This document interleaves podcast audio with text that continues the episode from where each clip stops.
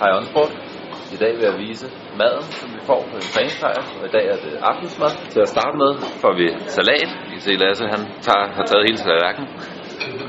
Og derefter så skal vi jo have noget andet pasta og brød, eller nok ikke brød, kød, og hvad de nu ellers har fundet på. Når vi når til hovedretten, så ser det ud med ris.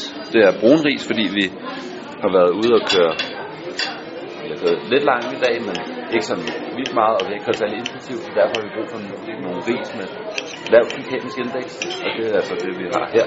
Og så selvfølgelig noget kød og noget grønt, og det er jo så spinat med svampe i det her tilfælde, som vi synes er rigtig lækkert. Men det er jo selvfølgelig ikke nok med en portion, når vi er ude at køre de mange kilometer, som vi nu kører på sådan en træningslejr.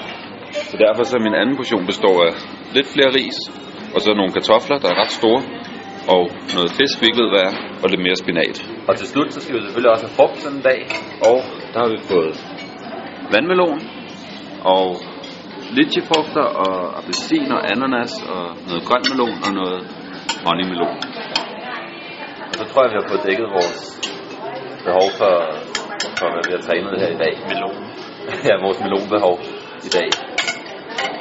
Lad os have en nøjes med vandmelon. fantastic.